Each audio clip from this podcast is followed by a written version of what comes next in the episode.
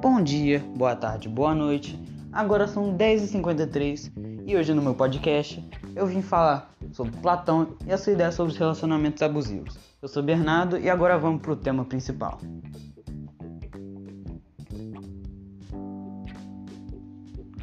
Primeiro, a gente tem que lembrar quem foi Platão. Platão foi um filósofo grego, discípulo de Sócrates, que criou uma teoria chamada o mito da caverna, que constituía de homens acorrentados em uma caverna, onde eram projetadas para eles imagens que eles achavam que era o mundo.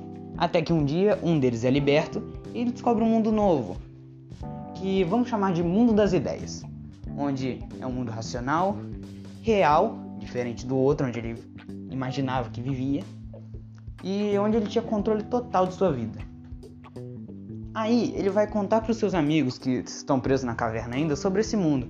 Existem duas versões sobre o final desse mito: o que eles se recusam a sair e ficam no seu mundo ilusório, e outro que eles matam ele por tentar contar para eles a verdade. E, eu, e agora a gente vai ver como isso reflete a realidade da nossa sociedade. Esse mito só nos mostra o quanto as pessoas só veem o que a sociedade permite que elas vejam, nos trazendo uma vida de ilusão e é para isso que serve o mundo das ideias. Ele é um mundo onde as pessoas veem o que elas querem, quando elas querem e têm sua própria percepção.